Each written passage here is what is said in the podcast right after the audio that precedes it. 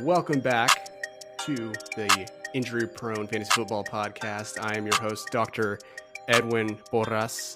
I'm a medical analyst over at fantasypoints.com. I'm on Twitter at FBInjuryDoc. And today we are with the fan favorite, the 1.01 of most people's Twitter follow, the nicest dude that you'll ever find and one of the courteous, most courteous dudes that you'll ever find.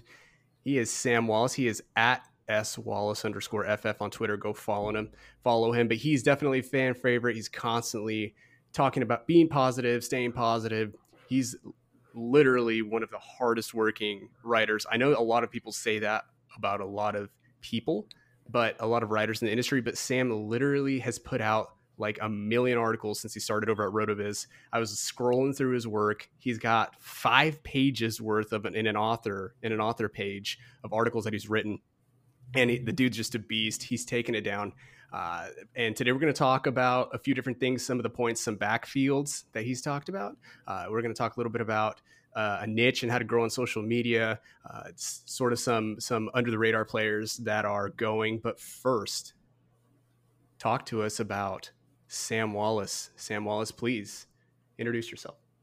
Well, thank you for that uh, incredibly kind and humbling introduction. That was that was cool. It's always nice to hear when people have nice things to say about you. But I mean, hey, when when you say you know I'm one of the hardest working people, I got to throw that right back at you. I mean, the amount of work that you do. I mean, all the things you have going on both in the industry and professionally. You and I were just talking. You just moved across the country. I mean, all, all the work that I see you doing constantly, and the insight you bring. I mean, that's that's super cool. So I, I, admire that a lot. So I appreciate you having me on. It's going to be fun to chat about some football and just some other stuff. Absolutely, man. I really appreciate that. It means a lot. But don't talk about me. Don't give me compliments. It's about you, okay? So let's talk about you. How's your How's your uh, Scott Fish roster looking, man? How's it shaping up? It's it's been fun. Um, this is my first ever Scott Fish Bowl, so this has been kind of a brand new experience for me. Um, I didn't really have a whole lot of a plan going in. I mean, I looked at some historical context of you know, I obviously I know the scoring, um, the scoring setup changes every year, and this year it's uh, pretty skewed. You know, kind of for and against quarterback play. Um, so that's been kind of fun to see how the draft lays out. But I've just been kind of you know making every pick, you know, one pick at a time. I had a little bit of a plan going in, but yeah, in the Pokemon division, had the 103 spot for the draft and started off with Patrick Mahomes, so no complaints there. But yeah, we're in the 15th round right now, so starting to wind down. It's been kind of moving along pretty well, and there's a group chat going of all of us in this division, so that's been it's been fun to kind of meet some new people and give each other a hard time and kind of pick on each other for the picks that they make and don't make. So yeah, it's been good. yeah, exactly. I think that the, that's the best part is connecting. Is something that you touched on just a minute ago. Some of the people that I didn't I didn't know in the industry, and you sort of get to know them. Like you said, they sort of joke and tease each other about each other's picks and stuff like that. The best part is sniping each other. That's like mm-hmm. one of mm-hmm. the one of the most fun things to hear. When you snipe somebody, you're like, oh, at least I'm on the right track. Especially if it comes from someone sharp. Did Did you know any of the people in your division? Um, I recognize some of the names, you know, just from kind of being in and around the industry, people that I've talked to, you know, virtually before. Um, there's a few people in here I don't know, which is always kind of fun. So it's been nice to get to know some people. But yeah, nobody that I knew super, super well, but just, you know, if you want to call them acquaintances and like, oh, hey, I recognize you. It's great to be in the league with you finally. So yeah, it's it's been good. Yeah. How did you get in the Pokemon division though? That's the real question. Uh, you know, there were probably a million different people that got it, that applied for that. Yeah. Division. I mean, and that's that's so true. I think Scott posted um, like shortly after he sent out like, hey, you can kind of put in for a request for a division and for a draft slot and I did it like right away. So I don't know if it's because I did it soon, um, if there was like a oh, timestamp right, on it. Yeah, I, I, have no idea, but I saw that he posted out like, "Hey, here are like the top ten divisions that people have put in," and Pokemon was near the top. I'm like, well, probably not going to get that one. So, and then you did. That's good. I did. Yeah, I'm, I'm happy happy with my draft spot too. So I was kind of hoping for something in the top, you know, five ish, but yeah, it's I, I, got lucky both times. What were you? What, what was your draft spot? Uh, 103, and that's what I requested. So. Ah, nice, dude. I'm an idiot. I didn't put in a request for a draft spot, and I was 12. I think Oof. that they probably he and I don't blame the guy. I mean, that's tough to do so many entries, but he looked. He probably looked at everybody that said no preference. Cool, you're automatically 10, 11, or 12. Throw him on the. So I, or I was I wasn't 12. I shouldn't say. I was 11. So. Oh, the turn though. That's. I mean, I don't mind the early turn, but yeah, I don't know. That could be a whole other topic. Yeah, definitely, absolutely. But staying on the topic of fantasy football, let's uh, talk about a little bit about your growth because I was looking at your profile, right? Mm-hmm. And you're, dude, you're on the rise. You're a rising star. You're already a star, and you're pushing to get even bigger. Uh, you actually just, and I don't know if this, if this is this right. I think the last time I looked, you started basically this fantasy football Twitter account uh, essentially last July, right? So it's been about a year. Yeah, that is correct. Um, I'd had just like a personal kind of personal slash professional Twitter account that I'd use just, you know, on my own, just having a Twitter account like anybody else did. And then really early last summer started just doing more fantasy football related things on that account. Um, interacting with people, just kind of chatting with people, kind of putting some of my own insights and thoughts out there into the community. And then when I officially kind of joined my first writing platform over at Dynasty Football Factory was last July. So coming up on about a year of that, I made a dedicated fantasy football account. Yeah, so it looks like you know this account is about a year old, and that's about how long I've been into fantasy. Um, but yeah, it's it's crazy. I was actually just looking at it earlier this morning. Um, that it's been almost a year already in the industry officially, which has been super cool. Dude, you're growing. You're like at 7,000, 6,000, 7,000 followers at this point. And those are people who legitimately love the content that you put out. And I think you put out great stuff myself. So, dude, congratulations on that. But Thanks. What do, you, what do you have to it's say crazy. To, as, to somebody who wants to grow? Let's say somebody is, is, you know, looking at, I mean, we're in the same position, right? You and I were in the same position about a year ago. Um, I like to say we're classmates in this uh, fantasy. I like it. Stuff. I like that. what do you say to somebody that's that's listening to this or uh, anywhere else, and they say to themselves, "I think I want to do that. I think I want to start, you know, a, some sort of a social media engagement type fantasy football type of thing." What do you what would you say to them in terms of you know talking, uh, growing, and and what that entire process should look like? It's funny you ask that because um, I, I, feel like I'm not in the position to be giving advice on that because I still feel so new. So so often, like I kind of look around the community with these like these new guy wide eyes at like all of these people that have been here for years and years and work at these great you know these great websites and do all these great um, articles and content and analytics and film and all of these things and kind of like you said, you know, I, I've started to have people now like, hey, you know, you've had a pretty good year. You know, you know, what would you suggest? And I was thinking of this a couple days ago. Actually, I put out a tweet about this. Um, for me, the biggest thing that I found that was helpful um, was just being consistent, and that looks different to everybody. And you know, you can look at people and say, you know, we always kind of, kind of loosely kind of joke and talk about the grind. Like you know, I'm just grinding away at whatever it is. I'm pouring pouring hours into it, and you know, sweat and tears, all of those things, whatever. And, you know, you're just cranking out either content or interactions or podcasts or whatever it is. Um, but you know, I don't want anybody to kind of misconstrue that to say, well, if I have to make it, I have to put out X amount of articles. There's no like special benchmark where if you write this much, you podcast this much, at least in my experience, like th- there's no magic number to get to because the quality has to be there, but it's being consistent and being like a recognizable face or a recognizable profile on the platform. Because you know as well as I do, like nobody really knows each other. I mean, we talk to each other on Twitter, but like face to face, like having a personal connection, you know, we kind of get that a little bit, but it's all virtual, it's all digital.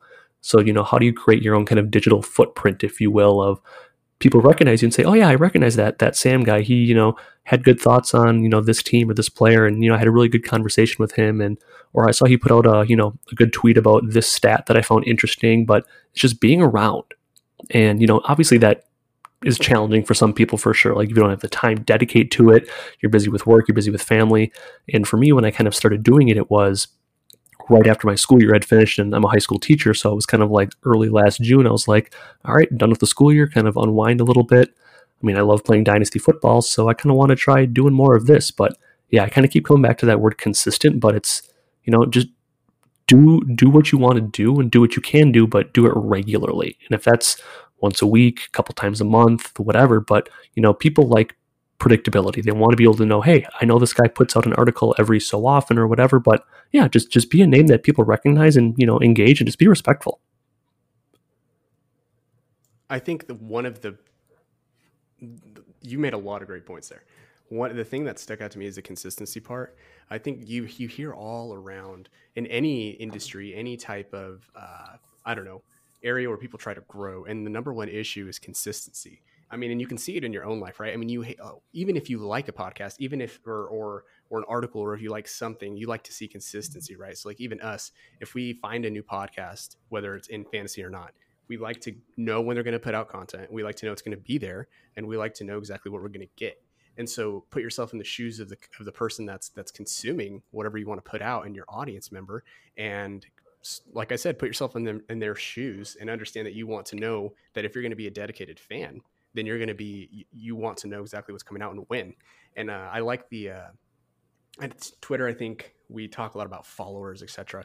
Um, but I think one of the one of the smartest things that one of my mentors in, in physical therapy actually said is he said I'd rather have uh, ten loyal, diehard followers or, or you know mentees, whatever, than a thousand half-assed, in and out, not really committed fans. Yeah, it's like so huge because, it, it, like you said, if if you can be respectful, if you put out content consistently, and if it's good quality content, you're going to get those diehard fans that are constantly going to be there, regardless of, of what you do or when you put it out. And to build that base, I think it starts with all those things that you said. Yeah, That's and great. one of the one of the first things I remember hearing when I when I joined Rotoviz, um, kind of going through some of their you know introductory writing guide materials, kind of you know the onboarding process for new writers. And one of the things I remember reading a number of times in some of the the reading material they gave me when I joined the team was um, something along the lines of like, "There's no better feeling than being a great teammate," and just constantly supporting each other. You know, even within our own um, organization. And like I'm part of like, you know, just a couple of like retweet groups where we kind of drop content in there and everyone in there just kind of retweets it for everybody else. And and, and I get it at some point, you know, for a lot of people it's it's a passion that they have. It's kind of a side hobby. It's hey, I really like fantasy football and I podcast, you know, a couple times a year because it's something fun to do and and I understand that for some other people it's a lot more than that, where it's a little bit more competitive and maybe somebody's making a living out of it or really trying to kind of break into you know earning an income within the industry which people are able to do. So i understand sometimes you know the competitive nature of well i don't want to give away too much of my work or i don't want to promote somebody else's work from another organization. And for me i've just always done this for the community. Like for me it's never really been about well i want to have x amount of followers or i want to have you know i want everyone to read my article or i want to start my own website or podcast. Like i write for a great company, and I'm super grateful for that. But at least right now, I don't really have any aspirations or desires of, you know, kind of venturing off on my own and pioneering my own way. Like, I have really cool opportunities. And for me, it's always just been about the people, it's been about the community as opposed to, um, you know, doing anything else like that. And could that change? Possibly. Um, but at least for where I'm at in my life right now, it's just, it's just fun to be a part of it. Absolutely. I think you, that you really nailed it there.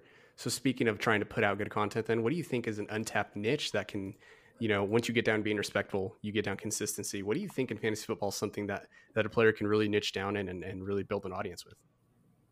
Yeah, I, I, threw in the show doc here a little bit. I think honestly for you, like what you do in the educational and professional background that you have is so cool because it's not something that well, you know all the work that you've done, and I can only imagine the work that you've done, you know, educationally, professionally, things like that, to get to the point where you have like the knowledge base and the experience that you have, anything within the realm of like physical therapy and just kind of to put it under a broad category of like player injuries. You know, that's always something that fantasy owners deal with every single year, every single week of, well, what does the questionable tag actually mean? What is the probable tag or the doubtful tag? Or, you know, he did a walkthrough at practice, but he didn't actually practice. You know, what, what do all those things mean? And you know i think for you you have such an awesome you know background and can bring something super super unique um, that not everybody can just do or just learn on their own without having that schooling. But you know w- without having that sort of degree um, i'm a teacher so i'm always kind of looking at you know how can we make things easier for people to understand? You know we have so much access to data. We have more information now than like we've ever had. Access to players stats film coach speak articles beat writers all of these things we don't always know what to do with it. So one thing I always try to tell people when they're like, "Well, there's so much," you know, what what could I do as like a brand new person that's unique as opposed to like you know just making it my own? You don't have to reinvent the wheel. Now, I'm not saying you need to take somebody else's work, but if you can kind of take a thought process that's out there and you know make it easy for people to consume because we're in such kind of this fast-paced society where people don't always like to, you know, we like to be spoon-fed things oftentimes if we don't want to have to work for it. Like we like convenience. For better or for worse, we do.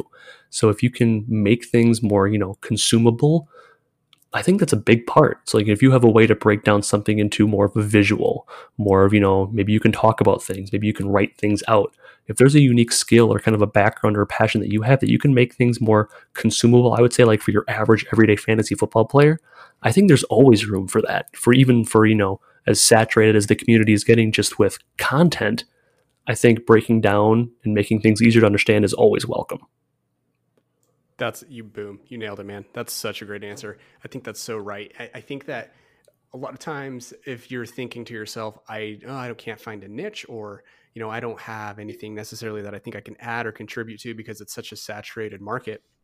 But really when you look at it, uh, there there's a lot of content and there's a lot of information but there it doesn't mean that it's all good information or applicable information. And i really appreciate the the shout out that you're giving me too uh, with the injury stuff. And that, that means a lot to me. I still struggle and i'm still learning every day to how to take some information that i think is is cool and i think is like actionable but in reality it's not. And i still have a hard time picking and choosing what i think you know the general public and population might use to their advantage when it comes to fantasy stuff. But what I, the point I'm trying to make here is if it's it's it's saturated, but it's not as um, it. Let me put it this way: it's a wide market, but it's in a lot of in a lot of aspects, it's not a very deep market.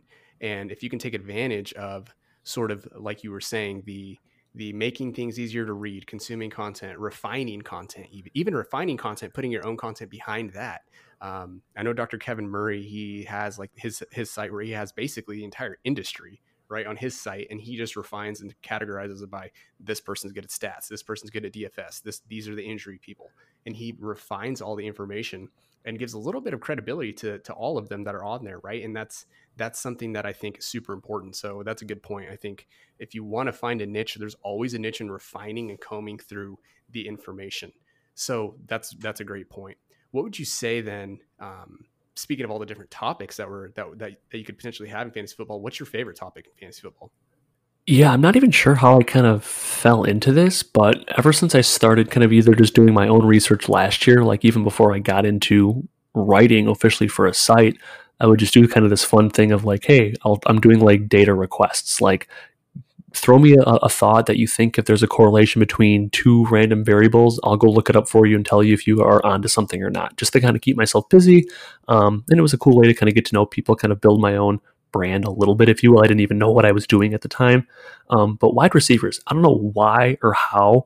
Um, I think just because there's so many, and because as the league just gets more pass heavy, there's like probably you know 70 to 80 like draftable wide receivers in any given league. I mean, obviously every team's got their one. A lot of teams have, you know, their wide receiver 2 and 3 depending on their league size could have a bench spot, could start for you for a week, could put up a, a, good week in a best ball league where you don't have to worry about starting lineups. Um, and then as I got a little bit more comfortable with it, I've started to kind of look at Devy, and not in the sense where I like I look at you know college film and things like that, but I've spent a little bit more time looking at rookies as they come in, really just, you know, a- after they declare. I don't really do any, any college scouting, any film like that, at least not at this point in time.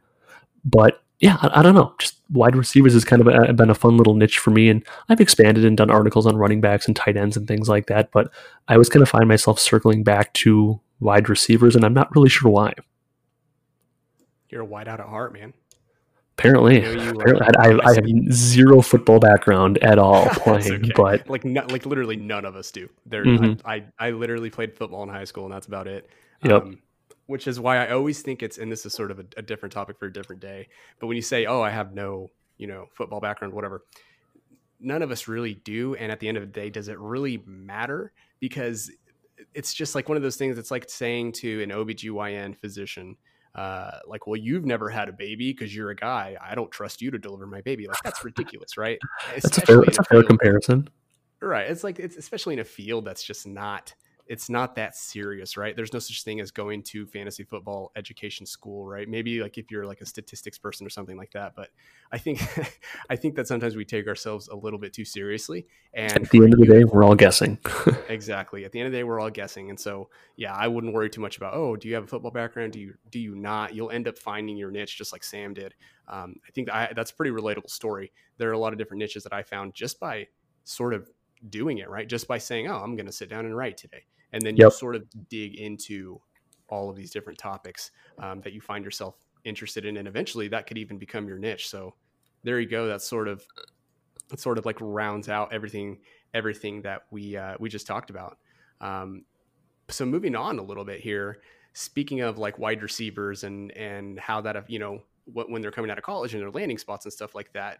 How what what have you found in your research? I know you put out an article over at RotoViz, right, talking about landing spots. How how does that talk to me a little bit about landing spots and what it means in terms of fantasy football? Yeah, this is an area where I tend to lean heavily on other people that are way smarter than me, who do more research than me, and can kind of tell me at least what variables and what things to look at. Not that they should like tell me how to think, but at least kind of point me in the right direction because you know, kind of even circling back to that niche for a second as we kind of lead into this question, there's so much out there and there's so many different things to look into and to know. Don't be afraid to not know something. That's okay. Like, if you don't know a statistic, a film thing, whatever, you don't really know, that's okay be willing to admit that, but be willing to kind of lean on people who like that's their area of expertise. You know, we can all we can all be couch coaches on the weekend and say, "Oh, well, this is what should have happened," but I don't really have anything to back it up with. Um, but for me, I really think talent, in my personal opinion, is better than situation, just because situation is so fluid. We never know. I mean, I just look at AJ Brown last year, and he's just like my personal favorite player. So I'm never gonna not take a chance to talk about him at least for a quick second he had all the great things on paper coming in great athlete, great college numbers, all of these things, solid draft capital, goes to a team that just looks just god awful on paper. No, no, one would have ever predicted at the beginning of the season that Ryan Tannehill would have been like his best quarterback for the majority of the season. Like the nobody talent did, never went. I mean, nobody did. Right, exactly. So like the talent never went away. And so there's people that are that would say like, look, you know, I drafted AJ Brown super high in rookie drafts because he was super talented, knowing that okay, yeah, the Titans are kind of bad and they've made Corey Davis, who looked great, pretty bad, but right now, I mean, AJ Brown's kind of like a, a fast rising dynasty asset. I mean, even other rookies from that class, Terry McLaurin just went to just a bad offense, and you know, with kind of a rotating carousel of quarterbacks in Washington, DK Metcalf, Marquise Brown, freak athletes they went to really, really rush, rush heavy teams, but flashed and did really, really well and are kind of ascending talents in Dynasty. So don't get turned away by um, by landing spot just because we never know. Guy could get hurt, quarterback could up and retire like Andrew Luck, wide receiver could tear an ACL in training camp. I mean, so many things are out of our control and you can kind of decide as your own you know as your own fantasy owner how much you want to weigh those variables that's fine um, but for me i mean if, if the talent is there, if the talent shows up on film, if it shows up on paper, I'm not as concerned about landing spot, especially because oftentimes super talent, talented players get drafted to bad teams because they have the higher draft capital. Now, that's not always the case. Um, but yeah, for me, give me the talent. Talent all day. I agree. I, I couldn't be I couldn't be with you more. I mean, look at Terry McLaurin, right? Talented dude, terrible, terrible place to be, at least on the surface when you when you looked at it at the beginning of 2019. And then look what he look what he ended up doing, right? Dude just um, balled out. he just balled out out of his mind. Mm-hmm. He did the same thing for for Darius Slayton. How these the rookies from last year too, speaking specifically about wide receivers that ended in, in sort of quote unquote bad landing spots too. Their quarterback situations weren't you know terrible, but okay.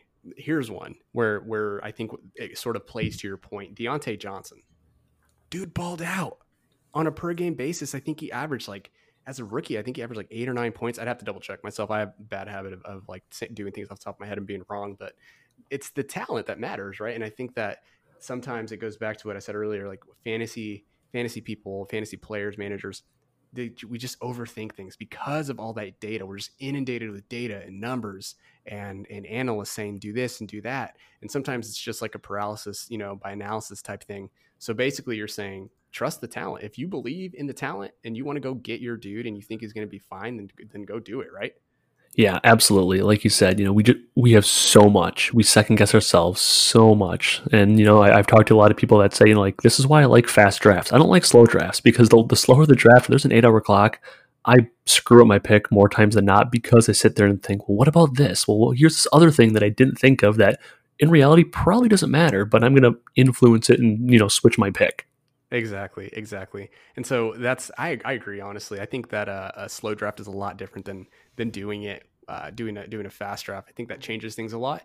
Um, you default when it's a when it's a fast draft. You sort of default to okay, this is what my gut tells me. And I think that people who will sort of uh, tout themselves as I'm a statistics person, I'm a statistics person. Well, statist, statist stats and and science and and medicine and everything that we look at to make these decisions that's also i mean it's not it's all objective it's it's written in stone mm-hmm. what matters is how you interpret it and right. whether these a lot of people don't realize that when you are making a decision even though even if you're using data and information you are still going with what you think subjectively that data might might end up being and so you're more subjective than you than you think you're being with i think data. that so yeah i think yeah, that circles back really well to um to oh shoot i just had a thought and there it went oh um like making things easier to understand for people like you said you know because honestly, like somebody could hand me, you know, just a box of film on a player and say, hey, watch this, you know, and you'll see exactly why I like this player or I don't like this player. You know, there's all the data right there. Like there's the film. That's that's what we have. That's entirely objective.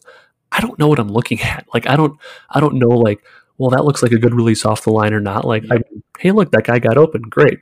They're like, oh, did you see that? That did you catch that little subtle move he made right before this? I'm like, I sure, you know, you could hand me a spreadsheet with every piece of data in it, like ever. If I don't know what I'm doing with it, it doesn't do me any good. Like you can give me all the tools in the toolbox, but if I don't know how to use them, I, I might as well not have anything at all because I'm just going to revert back to, like you said, kind of my subjective gut feeling every time. And I think that's that's like a good point to to consider too. Is it's okay to go with your gut if you've done your homework, if you've researched and and and read articles from people like like people like Sam, if you've looked over at fantasypoints.com, shameless plug.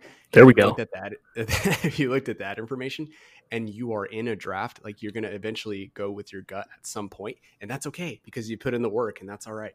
Yeah, trust your training. Exactly. So moving on, so zooming in a little bit here, what, who would you say, um, from a fantasy perspective, which is the hardest back backfield to sort of decode? I think I said hardest backfired. Uh, I meant to see, say backfield.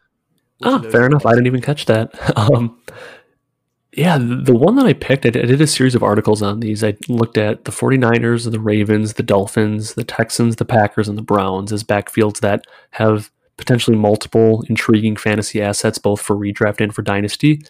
I did a little bit of a deeper dive on the Browns for this question simply because they have two legitimate like wide or running back one talents on their roster with Nick Chubb and Kareem Hunt. You know, both guys who have finished as wide receiver ones as running backs in their career. And this has been a fun one to kind of see the community hash out. And it was kind of fun to, you know, throw my own two cents in there and say, hey, kind of based on the research that I've done, here's kind of what I think can happen. Um, we, we know what Nick Chubb can do. He's a phenomenal rusher. He's one of, I would say, probably one of the best pure running backs in the league, but he doesn't offer a ton in the way of receiving work. And, you know, they don't give it to him, man. Oh, it's so frustrating. Sorry. It's true. It's true. No, it's I so mean, my, my, my quick sidebar of that is I, have heard people compare, you know, Jonathan Taylor kind of having a, a similar like running back profile as Nick Chubb, as being like a phenomenal rusher. And people will say, oh, well, Jonathan Taylor isn't a pass catching back. I live in Wisconsin. I'm from Wisconsin. Watched a lot of Badger games over the years, so this is kind of my fan bias a little bit. They never used him as a pass catching back. Like he, yeah, exactly. he can, he's capable when he's given the opportunity. But yeah, anyways, so the Browns are kind of circling in here now with their third offensive coordinator and third head coach combination in the last three years. They bring over Kevin Stefanski from Minnesota. We know how successful their rushing um, attack was last year with Dalvin Cook, Alexander Mattison. I mean, Cook had 250 rushing attempts. I think Mattison had 100 rushing attempts himself, and just super productive. And people are saying, okay, well, there's going to be room for both Chubb and Hunt to be productive in that offense. And I agree. But at least based on current ADP, I want Hunt from that roster more than Chubb simply because I think you're buying Chubb at his ceiling right now, hoping that he's going to be, mm, you know, extremely efficient in the touchdown department. I mean, last year he was RB3 in rush attempts in the league. He had 298 rushing attempts, and that fell in right behind um, both Derrick Henry and Ezekiel Elliott, who were just a handful of carries in front of him. I mean, so Chubb essentially had, you know, 300 carries for just a shade under 1,500 yards and eight touchdowns, averaged over five yards a carry, extremely efficient. I know he had some pretty poor luck in the red zone. there's some stat floating around that I have to look at, but he had like, you know, 15 rush attempts from like the one yard line and had like negative yards on multiple of those or something like that. Oh like he easily, like he easily could have had like four or five more touchdowns, like with some positive regression. But I mean, I, I don't know. Is he going to get 300 carries this year? I was kind of looking back at the last just three years of quick information. 300 carries is about the most we see from any running back in any given year.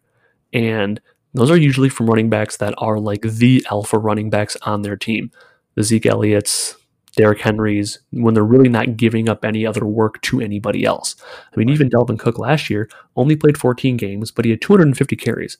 So would he have gotten 50 more carries in those other two games? Probably not, especially if they were making a playoff push. Well, maybe, maybe not.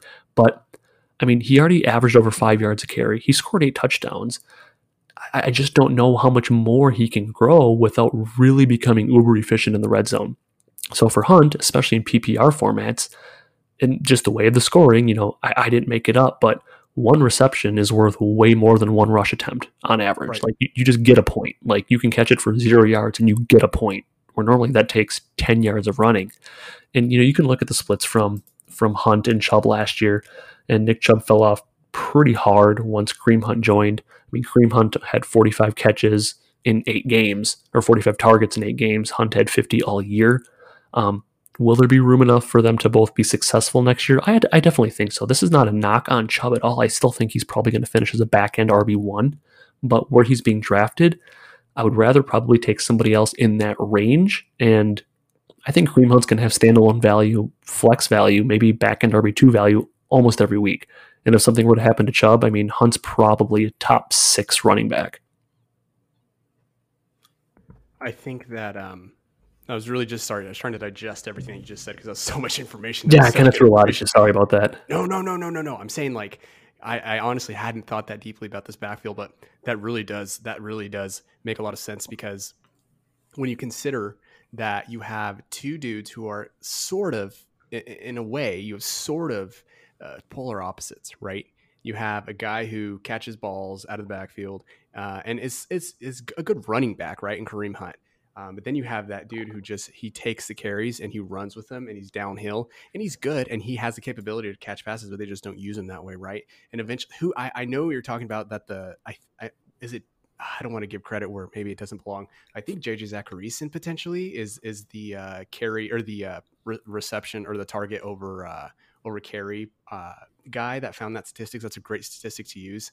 Uh, but yes, um, I agree 100%. I think that having Hunt, uh, like you said, you know, he had 45 targets in eight games. That's something that I don't necessarily want to pass up, especially at the price. Yeah, I mean, even last year he was kind of their de facto wide receiver three. Um, so he, they don't really have a third wide receiver right now. You know, OBJ, Jarvis Landry. You know, they have multiple athletic tight ends, but at this point in time, I mean, Hunt's going to get work. He's too talented not to. And, you know, I just see people like, well, you know, Chubb's going to get, you know, he's going to be even better this year with, you know, Stefanski coming over. He's going to bring over that offensive scheme that made Dalvin Cook so successful. And, you know, kind of playing fast and loose with the numbers. Like I said, Hunt had, or, or Chubb pretty much had 300 carries for 1,500 yards last year. Like, what, what, what more can he do? I mean, he's not going to get 350 carries. Like offenses don't run that way anymore in the NFL. I mean, running back right. by committee is often better for real football. It sucks for fantasy because we, you know, we want our guy to get the volume, but he's going to have to score probably double digit, you know, 12, 14 touchdowns, I think, on top of whatever volume he has to pay back on ADP. And I'm just not willing to take that chance. Right. Especially if you aren't a big believer in the Browns offense in general, in terms of mm-hmm. maybe just the Browns in general, right? If yeah. you think that they'll struggle again or they'll be an average, you know, eight and eight team fight, fighting for a playoff spot at the end of the year, um, those carries are going to eventually, dis, you know, dissipate towards the end of the year as they're trying to maybe stay in games or they're trying to, you know, put put the pedal on the accelerator or whatever the case may be, and that's going to be a Kareem Hunt situation. Yep, I mean, every year we have the Browns kind of off season circus of there's so much talent on that offense. Are they oh, actually going to produce something? Oh my god. There's like if there's ever I think in 20 years if they stay as bad as they are, they're going to be like uh you know the 30 for 30, the the best that never was. Mm-hmm. So they're going to do an entire they could do an entire series on this team of the Browns. They should. 2019, 2020. They should. It's bad. It's so insane how much talent they have. Um, so moving on here now, you sort of did touch on this already, right? So talking about the most, you know, the hardest backfield to decode, and you went in the direction of the Browns. What would you say is the most valuable backfield in fantasy football, and one that maybe is being overlooked? Yeah, I, I, hesitate to say, you know, valuable with this one because of how pass heavy they were last year, but I think it's the Dolphins. And I think they're interesting from a running back perspective because they brought in two new guys to be the backfield. You know, we look at some of these other backfields and they either drafted a rookie, um, like the Ravens did or the Packers did, or, you know, they traded for a guy like the Texans did, but they still have like an incumbent running back. The Dolphins pretty much reset the running back room by bringing in both Jordan Howard and Matt Breida. So we're kind of left with two guys who, you know, they'll both get work, I'm sure, but how they're going to be used, and I think depending on how your roster construction is built, both could be great options for, you know, if you go like zero running back, you don't get Jordan Howard till later than, you know, fifth, sixth round, something like that. I mean, you're getting a starting running back at that point in time. Um, the article I did on the Dolphins backfield, I had to go back and look at this, and I, I knew this about Jordan Howard, but it was like just fascinating to see it again. Since he entered the league in 2016, so the last four years, he has the third most rushing attempts of any running back in the league, behind Zeke and Todd Gurley. Like the dude just a grinder, and he's kind of like an old fashioned, you know, running back just in the way that he runs. Um, kind of like Chubb, doesn't offer a ton in the way of the receiving game. I mean, he gets receiving work. Um, even as a rookie, he had 50 targets as a rookie, 32 his second year, then 27, and then only 14 his last year, but he only played in 10 games. But I mean, his carry count his, for his first three years was never below 250 for three years. He was just getting volume. And if you can get kind of a cheap volume back, which on an offense that I think is going to be better than it was last year, I mean, the division is tough, don't get me wrong, but I mean, somebody's going to get the running back work there. And if they're close, Howard's going to get the goal line work opposed to Breida. I mean, Howard stands at about 6 feet, 224. Breida is about 5'10, 190. I mean, so Howard's going to get the work when they get in close. And if he's a two down back in a decent offense, that's fine. I mean, he's a starting running back in the NFL, and you'll probably get him after RB 32. Yeah, exactly. I think that uh, the thing that most players overlook, fantasy football managers overlook, I think is the simplicity, like what you just broke down. So it, it's not. This isn't even necessarily go with your gut. This is just, I mean, look at the look at the numbers, and and in this case, the numbers pretty pretty clearly tell you, hey, this could be you know some sort of value at the end of drafts, or this could be you know at least a player that helps you get over the hump, or or maybe a, a fill and flex play. I think we look at players and like even me, I, I phrase this question as, hey, what do you think? You know, what do you think is the most valuable backfield potentially? Mm-hmm. And maybe that's not even the best way to look at it. Maybe the best way to look at it is, hey, who is a mid to late round player who's going to be solid, could potentially contribute more, give you some sort of floor, and potentially have a ceiling, right? And and in this case, this is sort of what you're talking about, right? Yeah, I mean, uh, you look at some running backs, and depending on how you want to build your roster, if you go wide receiver heavy or running back heavy, I mean, if you go kind of zero running back or you kind of load up on either wide receiver, a tight end, an early quarterback early, either in your redraft or your dynasty league, you you look at guys like Jordan Howard, David Montgomery, Sony Michel, names that just don't really inspire a lot of confidence. But I mean, all three of those guys could have 225 carries this year. Like they're just cheap volume. And if they get six, seven, eight touchdowns, or maybe they, you know, get lucky and have a couple multi touchdown games and you get like 10, 12 touchdowns out of those guys, and you load up your roster early with talented wide receivers and you grab Travis Kelce, I mean, that's cheap fantasy production. You know, there's some risk there because, I mean, Montgomery should be more involved in the passing game, but none of those guys are pass catchers. I mean, so you're really just hoping for just pure volume and touchdown efficiency. Exactly. I, I couldn't agree more. Is there anybody else that you potentially are looking at, or maybe someone that even within the last couple days in Scott Fish Bowl that you picked up or saw or got sniped from, where you said, "Oh, you know what? I think that's somebody I might have overlooked. What is maybe maybe a receiver, a tight end? It could be anybody." Yeah, um, I actually just grabbed in the 13th round Tony Pollard from Dallas. He's a guy I'm really oh, excited about. I wanted him. Yeah, yeah, he's great. Um, just for how great he was last year, limited work. Um, you know, that's an offense that's loaded with talent across the board. They have a lot of guys that are going to command a lot of work. And, you know, on one hand, you can say Pollard's no more than a handcuff to Zeke. He's a high end handcuff. I would say probably one of the more valuable ones is from a pure talent perspective. But, I mean, he's going to get standalone work, I'm pretty sure. Now, I don't know exactly how Mike McCarthy's going to run the Dallas offense. I love the offensive He's coordinator down there. straight into the ground, Sam. That's what. That's how he's going to run it. I know. I mean, I'm a Packer fan, and I lived through it for a while, but oh man, Oh, it's man. fine. I mean, you know, good for him for getting another chance in the NFL. I mean, you know, I, I hope he's successful. I hope he does well. Um, but I'm just curious to see how he's going to deploy Pollard in the backfield. So, I mean, I got him at RB 45 in the 13th round in the Scott Fish Bowl. So, Nice. yeah, I mean, that's that's value there. I, I like it a lot. I mean, I took him right after. I took him right between Alexander Mattison and Kerryon Johnson. So that's kind of the, the the tier that he fell into, at least for my draft. But yeah, he's a guy that I think for dynasty you could still probably get for relatively cheap, simply because Zeke's going to get like 350 touches like every year that he's healthy. So you know, just from a from a single season perspective, Pollard probably doesn't offer you a ton, but he's a guy that I think has has quite a bit of standalone value, anyways. There you go, Tony Pollard. I like that. I like that one a lot. I was just uh, looking today. I think we were in. I think it was the same round. It might have been thirteen or fourteen. And uh, I drafted. I don't remember who I got. And then the next person drafted, and they picked up Tony Pollard. And I said, "What on earth? How did I miss it? The dude was still on the board." But yeah, I was mad at myself for not for not picking him up. So that's a that's a really really good good pickup here. So to back to sort of finish up here, let you get out of here. What would you say? Who's your AFC favorite? AFC favorite? I, I'm I'm going to go chalk. It's boring, but I'm picking the Chiefs to to repeat um, representing the AFC in the Super Bowl. Uh, they're they're just too talented, top to bottom. They got a 500 million dollar quarterback now, who's just fun to watch, and they grabbed a running back in the first round. That's probably going to be one of the top rookie running backs, and is probably going to be a top 10 dynasty running back by this point next year. Like it's Awesome. boring, but I, I can't argue with the talent that they have and the coaching that they have. Well, guess what, Sam? I'm gonna make you argue the talent. Why? Give me a reason why the Baltimore Ravens could beat the Chiefs in the AFC Championship game. This Oh, so you want me to go kind of against my pick here and tell you why the Ravens will beat the Chiefs? Yes. Um, their defense and their run game, and just because Lamar Jackson, I think, could you know is a game changer at, at any point and at any point. Um, and the Ravens kind of built the backfield a little bit more as well. They grabbed J.K. Dobbins, who I absolutely loved coming out of college. I think he fits in really well with that offense. I think Lamar Jackson grows a little bit as a passer this year.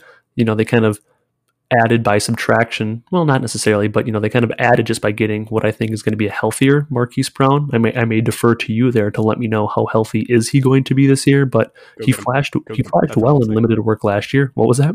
Go get him. Sorry, I interrupted you, but I'm so excited about Marquise Brown. Good. Sorry, Good. No, I that, interrupted you. no, that's ahead. fantastic. I, had to I had to double check to make sure you were all in on him yet. So I mean, he's going to get you know he's going to be healthy. He'll be in his second year now. Mark Andrews is probably still going to be the number one pass catcher on that team. You know, they added Devin Duvernay, James Proche. I'm just glad that their wide receiver two isn't just going to be kind of like Willie Snead by default. I mean, it might be early on, but yeah, I mean, I like that they added a couple of um, offensive pieces there. They lost a quality offensive lineman, which is going to be a bummer. But I mean, they're, they're my pick for the AFC Championship game. Is going to be the Chiefs and the Ravens. Like, they're just so talented across the board. They're both super well coached, and they're just fun franchises to root for. Absolutely. I couldn't agree more. Now let's walk through the NFC.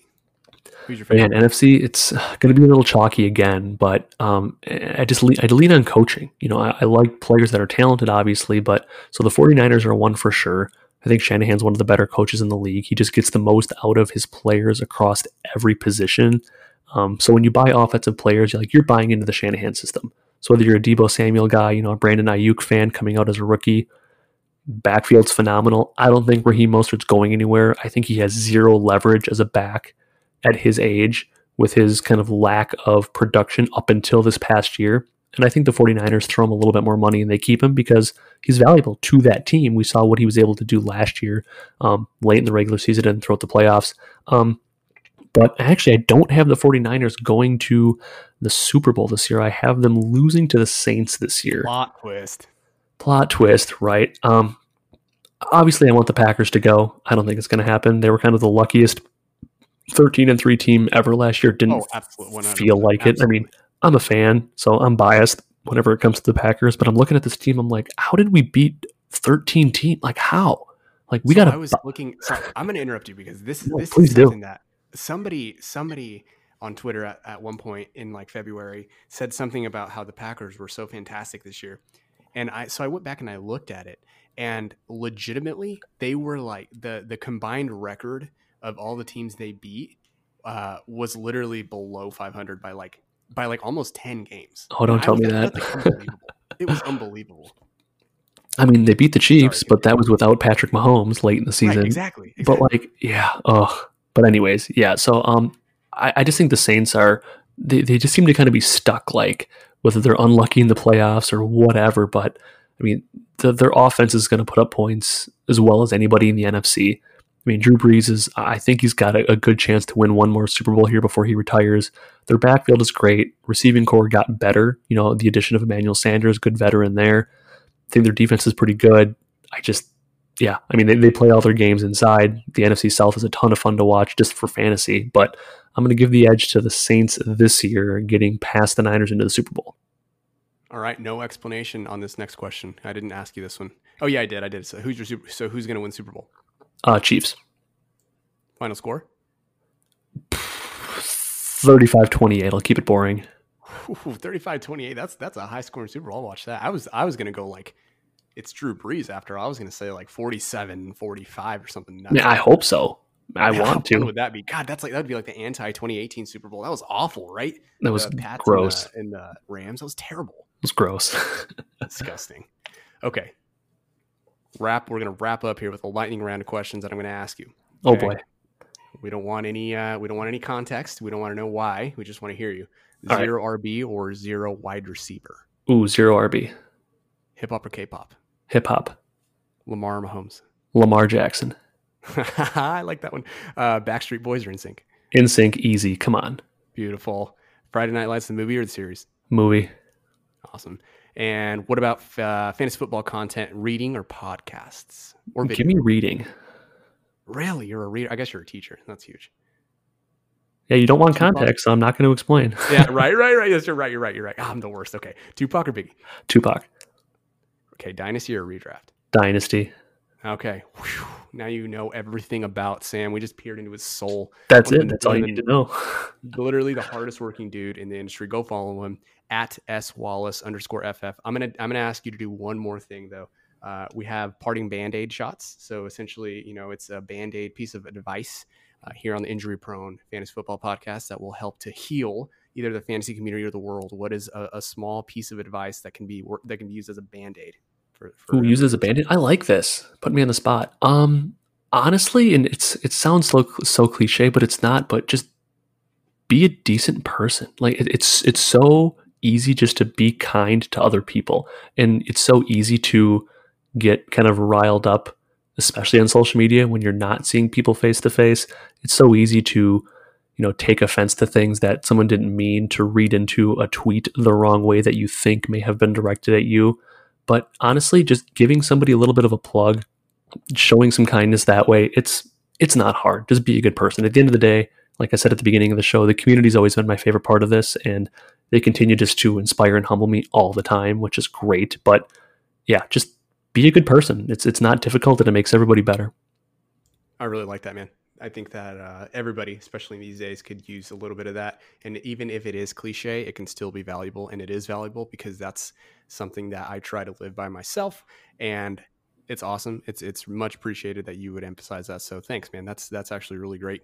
So again, everybody go follow at s wallace underscore ff on Twitter. Look at his stuff that he's put out on Rotoviz. You got, you got anything else you want to plug? Anything else you want to say? no i mean you've you've covered it all for me so thank you so much again for having me on this was a lot of fun and i hope we get a chance to chat some more in the future Absolutely, man. Thanks again for coming on. It means a lot. So, everybody, go rate and review this episode because uh, Sam's the man and he's a fan favorite, and you know you want to give him five stars, right? You know you want him to come out on top here, and I'm sure this will get a ton of downloads, and it should. He just gave a ton of good information. So, for Sam Wallace, for Edwin Porras, that's it. Have a good night.